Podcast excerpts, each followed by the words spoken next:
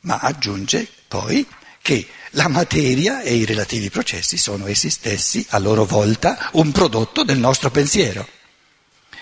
Cita, i sensi ci danno certi effetti delle cose su di noi, ma non ci danno né le cose in sé né una immagine fedele di esse.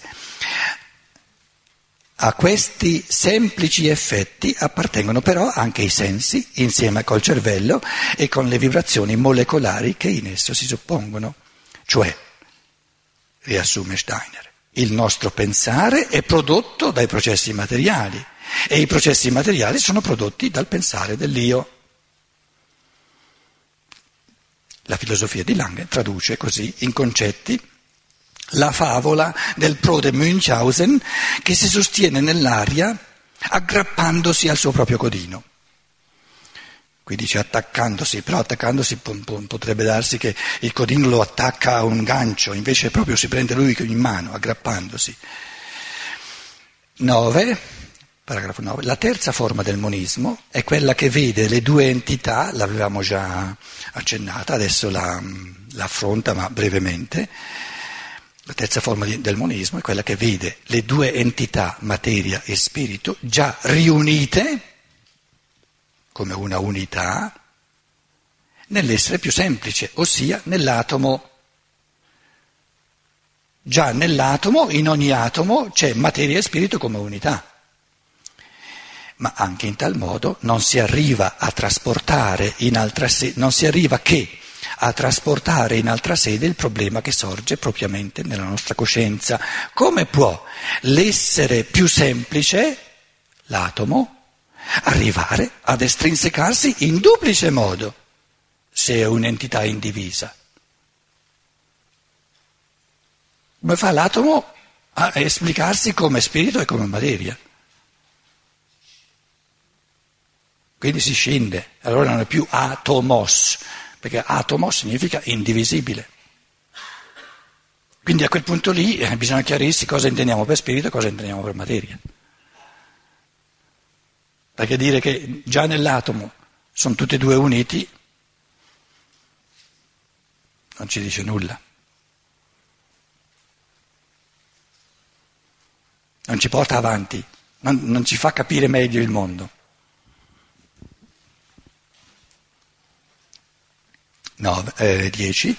Di fronte a tutti questi punti di vista bisogna mettere in evidenza il fatto che il contrasto fondamentale e originario ci viene incontro in primo luogo entro la nostra coscienza. Ecco il bilancio, entro la nostra coscienza.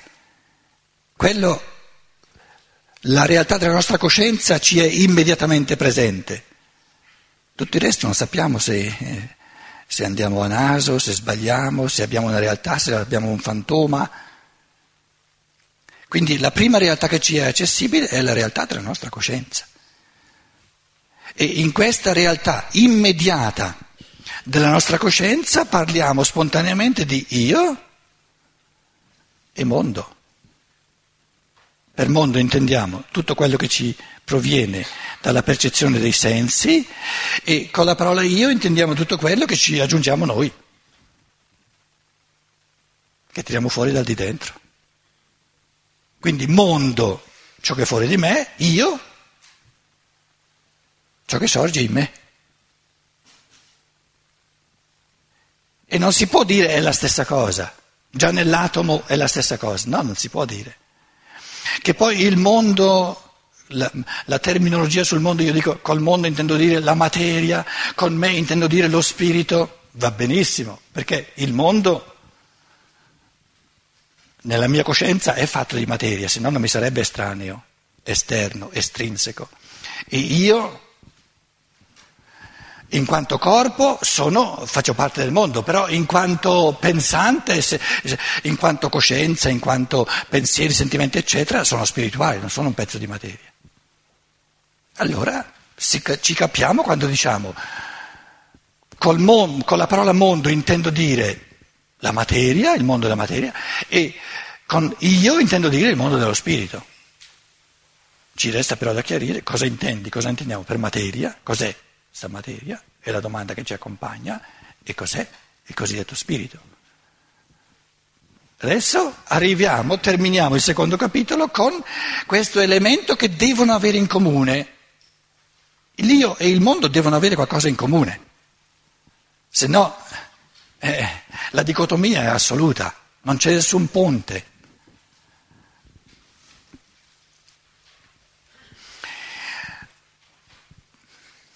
L'autoesperienza spontanea ci dice che ci deve essere qualcosa in comune tra l'io e il mondo. Perché? Perché io sono nel mondo, mi sento nel mondo, è già qualcosa di comune. Poi mi vedo, mi esperisco in questo desiderio di capire sempre di più il mondo, quindi spontaneamente faccio il presupposto che ci sia un rapporto di comprensibilità.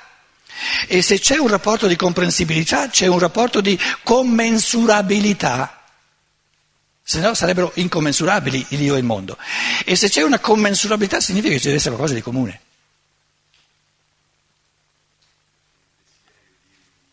Certo, è questa la conoscenza, il cammino, il desiderio di conoscenza, che è il titolo del secondo capitolo.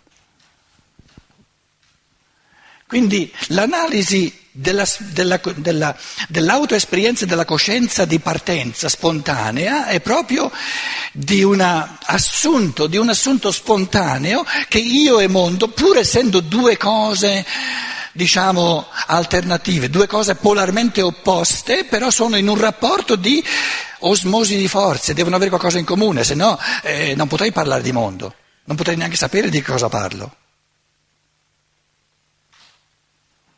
Adesso analizziamo questo assunto spontaneo della coscienza. Io e mondo sono due cose diverse, però non sono del tutto estranee, non sono in assoluto estranee, non sono in assoluto incommensurabili, c'è una commensurabilità.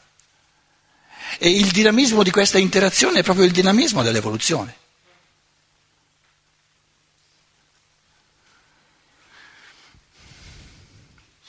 Di fronte a tutti questi punti di vista bisogna mettere in evidenza il fatto che il contrasto fondamentale e originario ci viene incontro in primo luogo entro la nostra coscienza.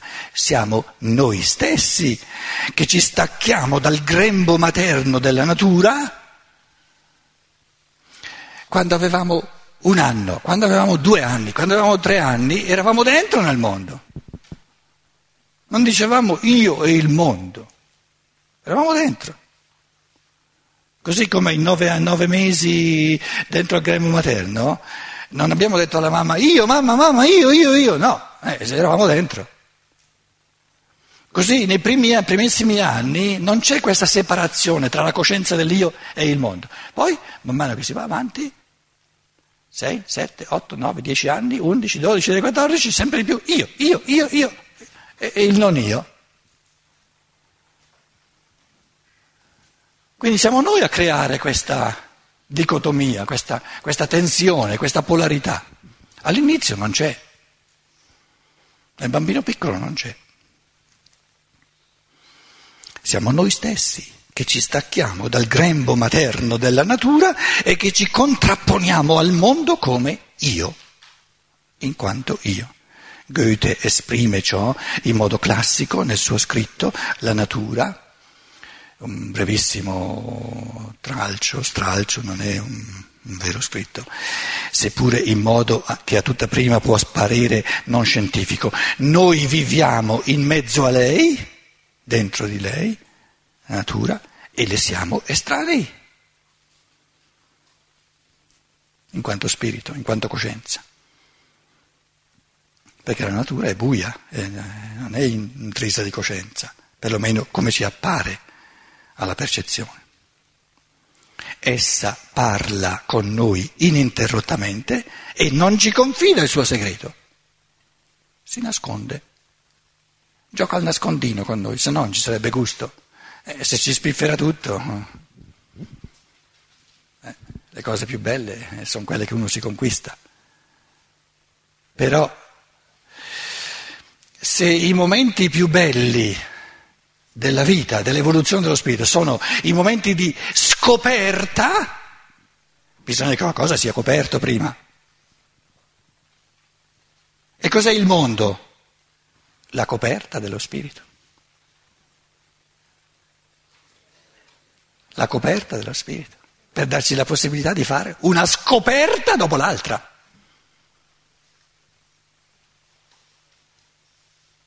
Tanto è vero che la parola greca per dire verità, per la verità è l'essenza della natura.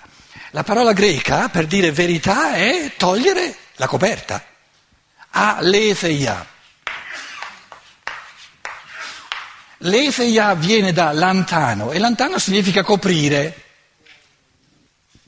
Lantano significa coprire. Aletheia è uno scoprire. E cosa vuol dire scoprire?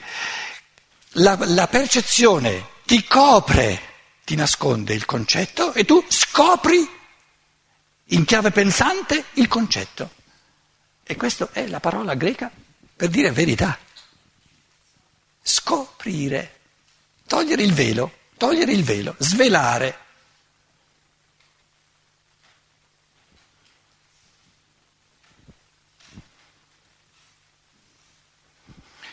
Allora, Luciana, cos'è il mondo?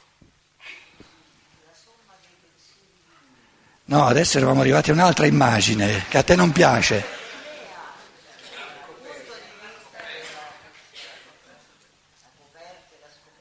Sì, allora il mondo è la coperta, ma la coperta è una realtà o no? E te la copre, vedi? Vedi il paradosso? La coperta è una realtà o no? Ti ho detto, vedi che è un paradosso, che non si può rispondere solo di qua o solo di là.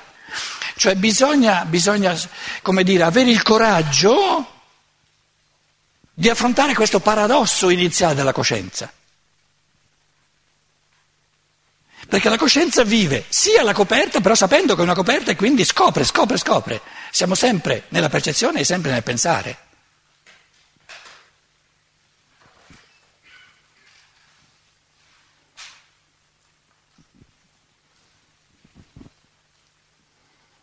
Come è vero che ci siamo estraniati dalla natura, così è anche vero che sentiamo di essere in lei e di appartenerle.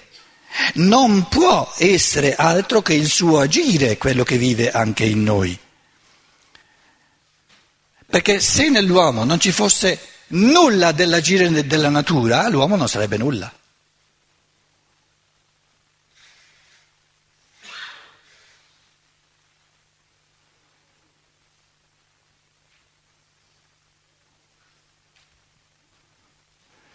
Va fondata questa affermazione?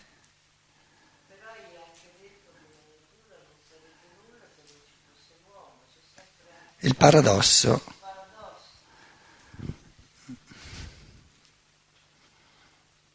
Quindi la natura che non ci può essere senza l'uomo è la natura presa dal lato della percezione. L'uomo che non ci può essere senza la natura è la natura presa dal lato del pensare divino, che è la sua realtà della natura. Quindi se l'uomo non facesse parte della natura in quanto pensare divino, non sarebbe nulla, non esisterebbe. Quindi la natura la si può considerare sia dal lato della percezione, che è faccenda puramente umana, sia dal lato del pensare, che è faccenda divina.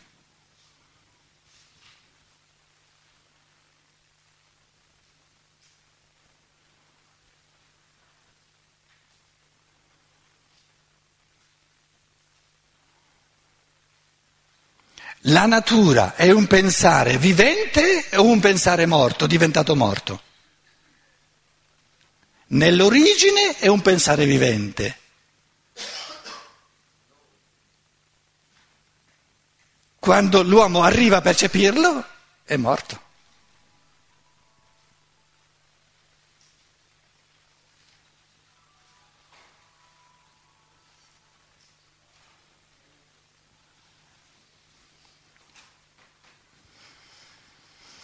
Dobbiamo ritrovare il cammino, quindi l'evoluzione, in chiave di evoluzione, per tornare a lei, alla natura.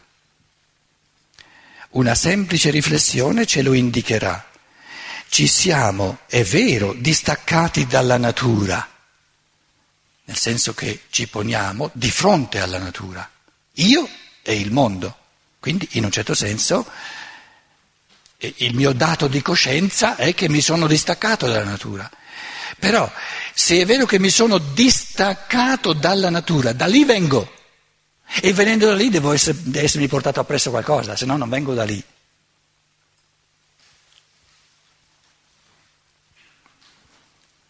Ci siamo, è vero, distaccati dalla natura, ma qualcosa di lei dobbiamo pure averlo preso con noi,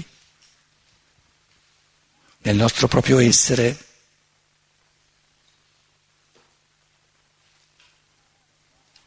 Dobbiamo scoprire questo qualcosa e ritroveremo allora anche l'antico nesso. E il qualcosa che ponendoci di fronte al mondo, di fronte alla natura, non ci accorgiamo subito di aver portato con noi dalla natura, è il pensare. Se vuoi. Il filo d'Arianna conduce nel labirinto, il labirinto è un'immagine del cervello. E cos'è il filo d'Arianna? Il filo logico dei pensieri, il filo dei pensieri. Ci fa uscire, sì. Ci fa raccapezzare. Raccapezzare, la cabeza in spagnolo.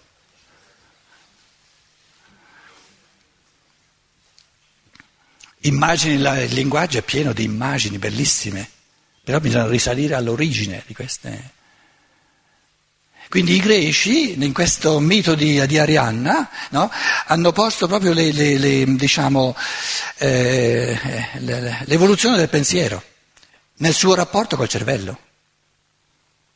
Hanno fatto la prima esperienza di un pensiero che entra in interazione col cervello e quindi diventa conscio di sé. La filosofia è la prima, è nata in Grecia. Prima c'era un pensare di saggezza, quindi un pensare che non faceva ancora i conti col cervello fisico. I greci sono stati i primi, diciamo in un modo proprio conscio, partendo già da Abramo, ma insomma Abramo ha creato il cervello come dato fisiologico, però i primi a servirsi del cervello fisico per generare un pensiero conscio di sé sono stati i greci, in modo particolare Aristotele. E parallelamente è sorto il metodo di Arianna. Che se l'uomo non ha il filo logico dei pensieri, in questo labirinto del cervello si perde.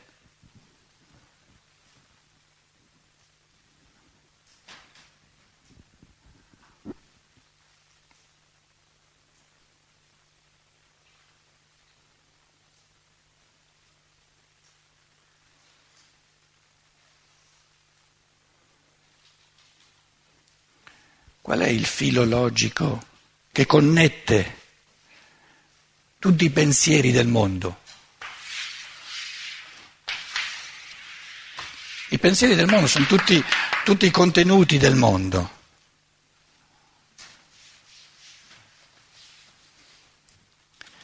Una pianta è un pensiero, una pietra è un pensiero, un animale è un pensiero, un uomo. Tutti i contenuti del mondo. Qual è il filo logico che li connette?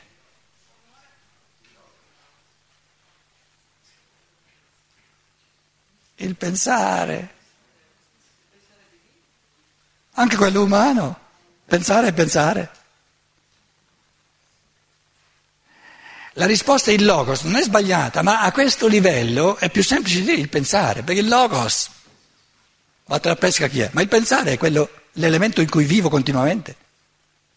Cioè come vado io da un pensiero a un altro? Questo ha a che fare con questo ha a che fare con questo è un animale, no, questa è una pianta, questo poi vengo qui, poi vengo qui. Il pensare. Filo d'Arianna che si raccapezza nel labirinto del mondo.